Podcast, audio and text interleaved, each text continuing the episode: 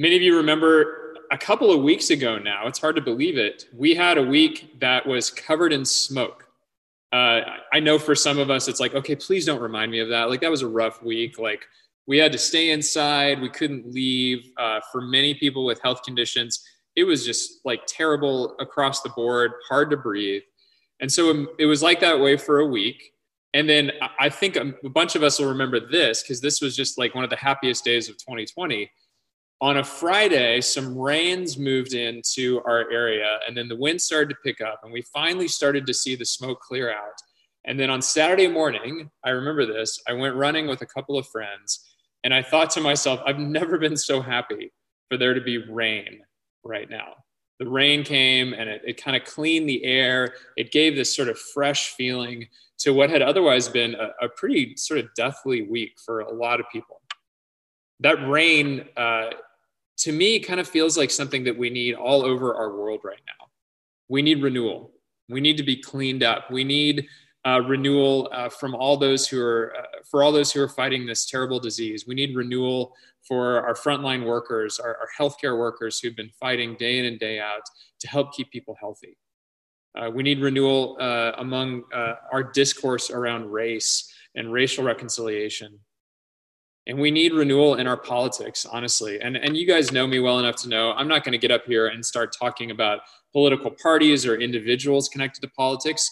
Uh, i'm going to be equal opportunity in kind of the way that i talk about both sides of a lot of these issues. But our political discourse is pretty rotten. And it'd be really great if we had kind of a cleansing a moment like that rain that sort of washes away all of this negativity and pain and instead moves us forward and what I want to say this morning is our hope is in that renewal. And the Bible calls that renewal the kingdom of God. The Bible actually talks about this, this time, this place, this, this pattern in our world where what God wants becomes crystal clear.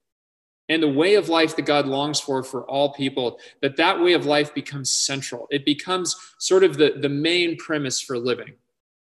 And so we're going to look at, at different uh, touch points in the text about this. But the challenge for this morning for us, church, is do we want to be free from the dominion like the smoke? Do we want to be free from this oppressive time where uh, people disagree with each other and then they, they badmouth each other, they trash each other's families, they, they go to such lengths to try to win? Or do we want to be the kind of people who live in this place that is beautiful?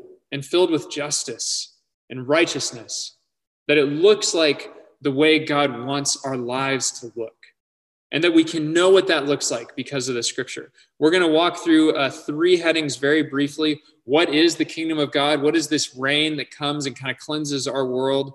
And then we're going to talk about a false kingdom, a kingdom that isn't how it's supposed to be. And then we're going to talk about the true kingdom, particularly how leadership, those of us in leadership, and that's all of us, can be shaped in the ways of Jesus to bring this renewal, to bring the kingdom of God. So grab your Bibles, turn not to Luke 22 first, but turn to Luke chapter 4. And we're going to look at a passage that Jesus kind of uses to introduce himself at the beginning of his ministry. I've referred to this often because it's one of my favorite passages of scripture. It's kind of been foundational to me in my understanding of the kingdom of God. And so, what's happening here? It's the early days of Jesus's public ministry. He's probably in his early 30s. He's a young man, and he's sitting in a room surrounded by other people who have lots of power.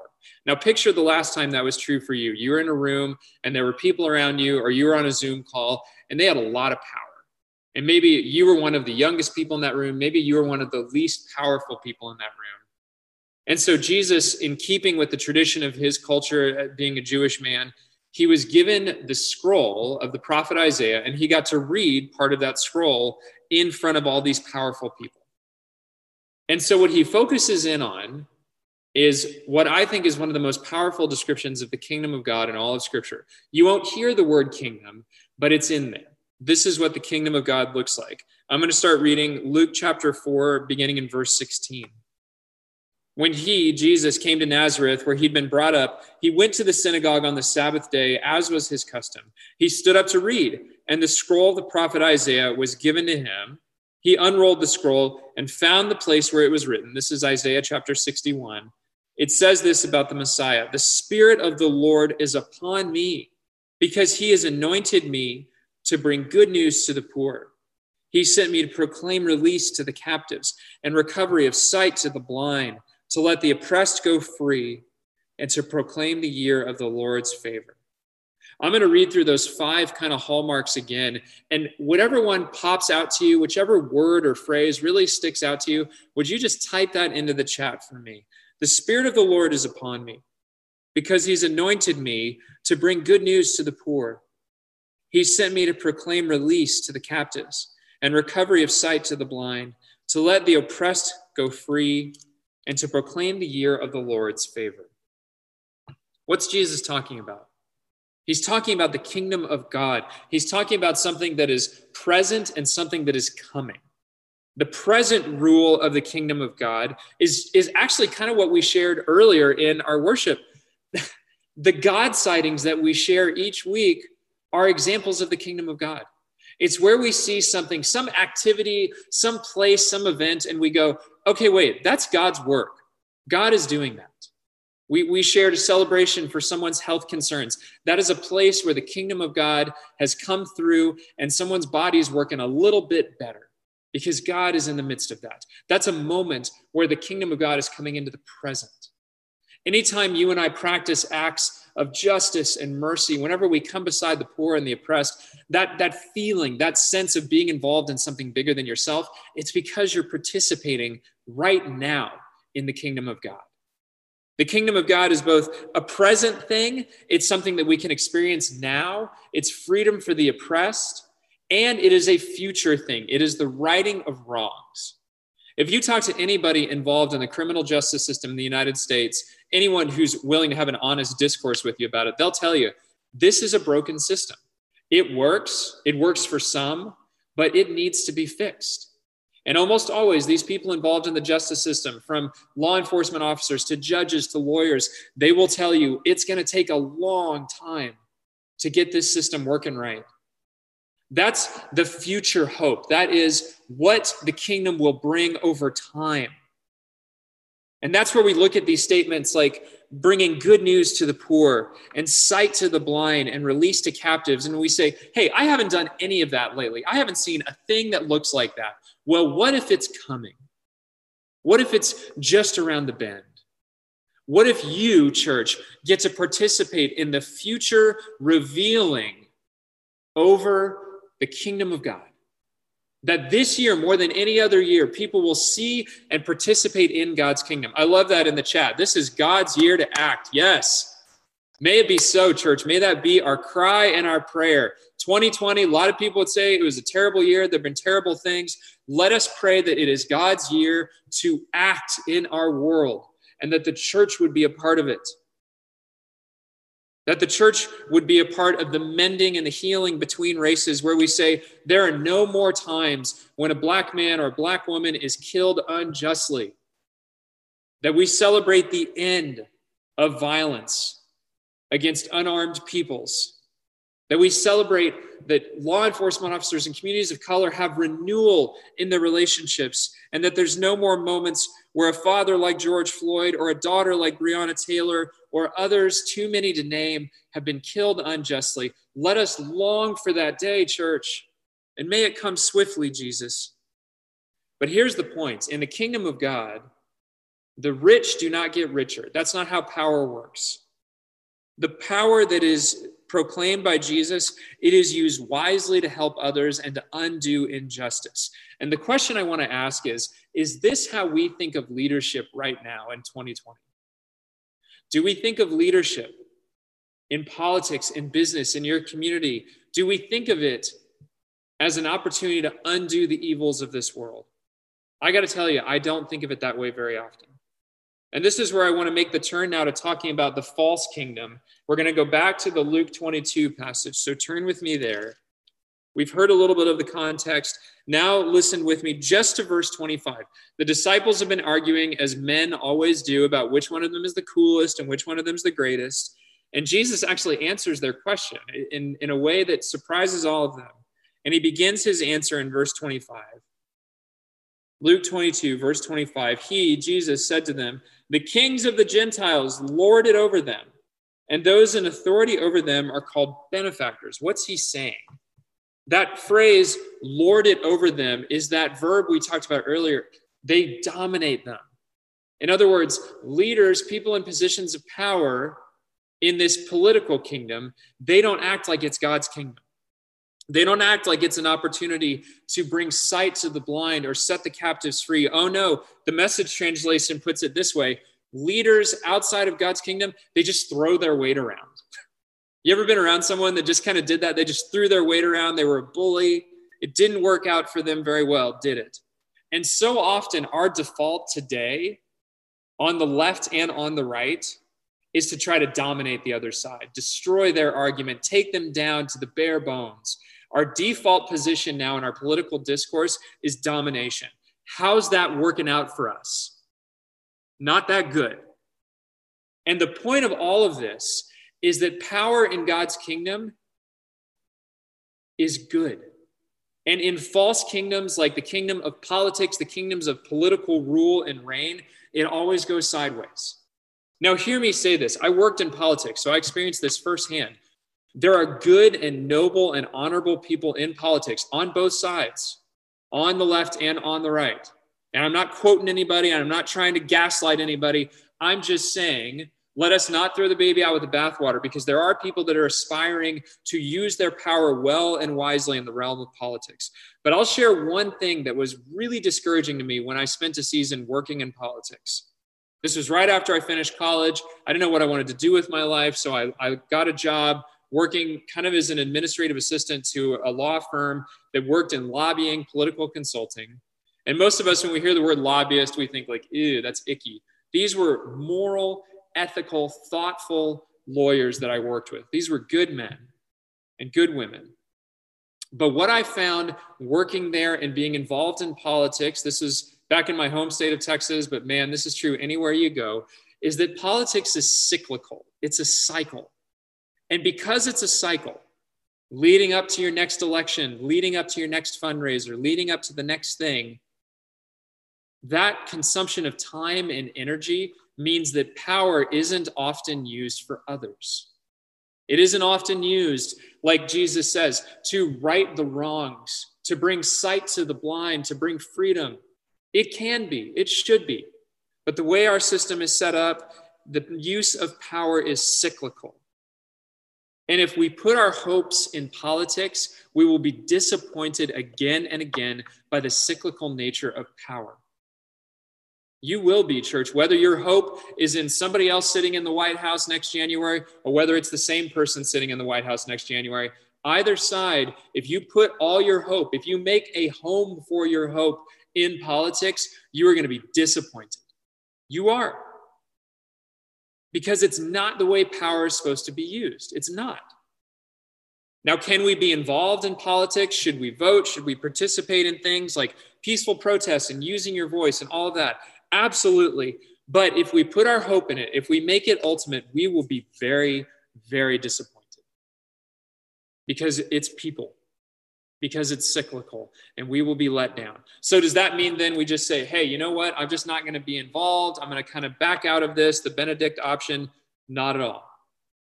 Instead, we continue in what Jesus taught. Look with me at Luke 22 again, and we learn the pathway forward. And that is through living in the true kingdom, the kingdom where leaders use power not just for our own ends, but for the glory of God.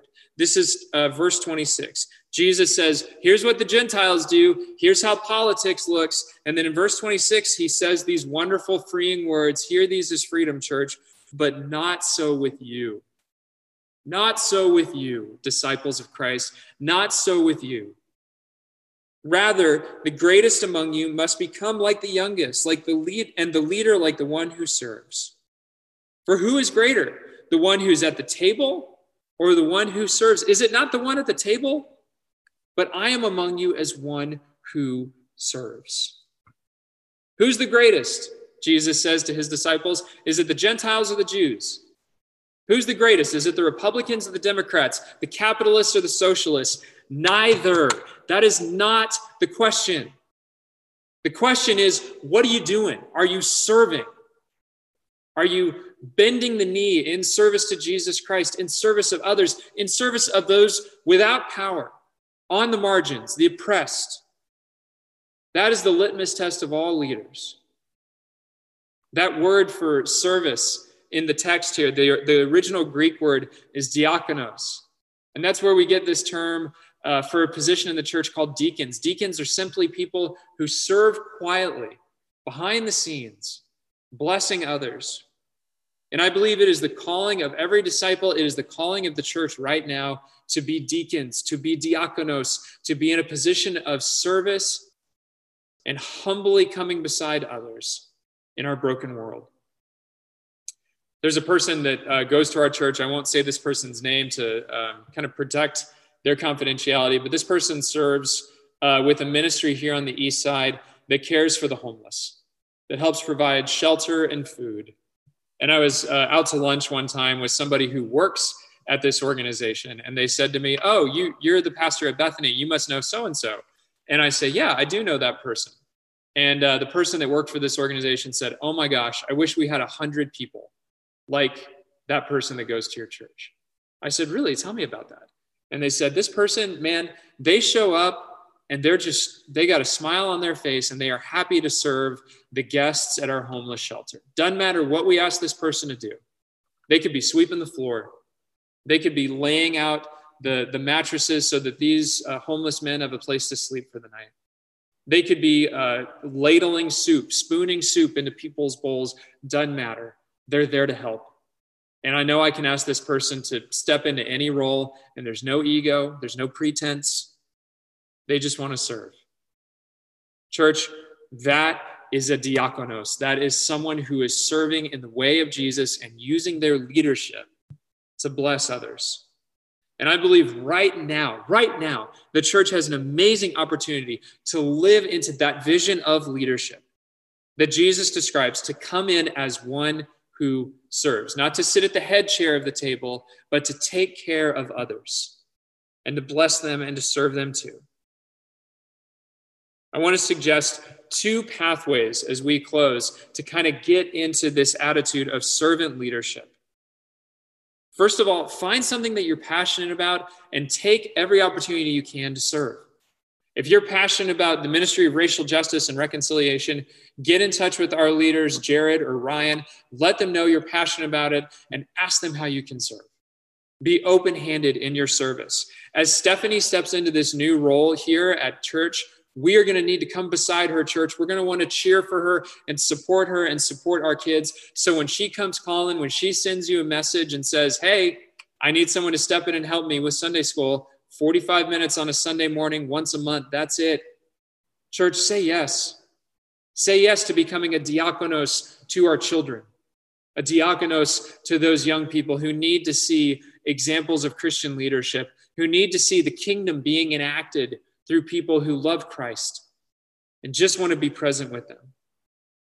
Help us bless and serve the community by partnering with us as we bless Robert Frost Elementary School. You see that in your bulletin. I couldn't believe it this week when I got an email from the school counselor. She said, Hey, we need your help. And I, I, couldn't believe it because I so longed for that when I first got here that our local schools and people in need, that when they face a need, that they would come to the church, not because we want to be powerful or represented or, or respected, that they would come because they know we'll follow through, we'll show up. So, church, show up. If, if you can help support the needs that are happening at Robert Frost Elementary School, please do so. If you want to do that at your own school, please get in touch with your school counselor and help meet those needs.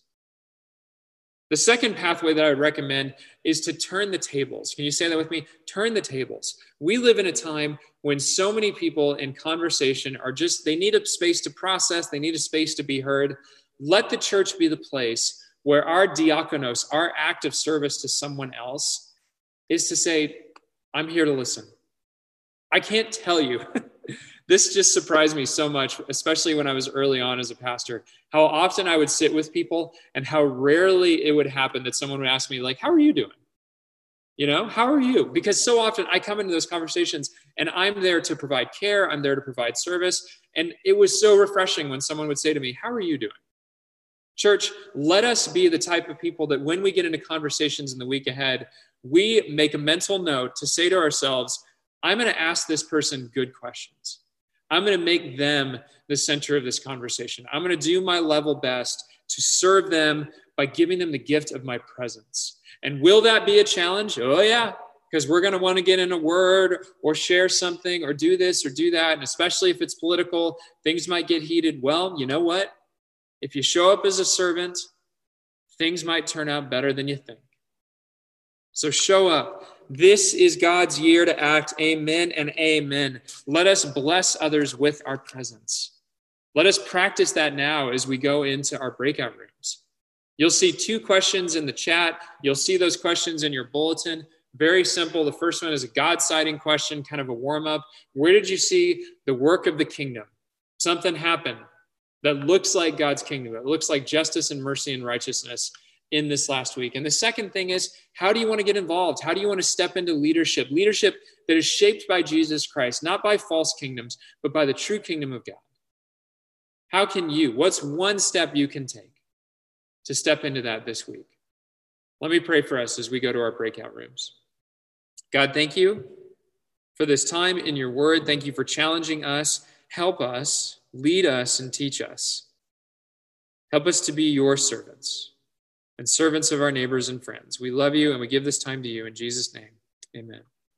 You'll have 20 minutes in your breakout rooms to go to your breakout rooms. Scroll down to the bottom of your screen and click on the word breakout rooms. And then it'll say join breakout room, and you click that blue button. We'll see you in your breakout rooms.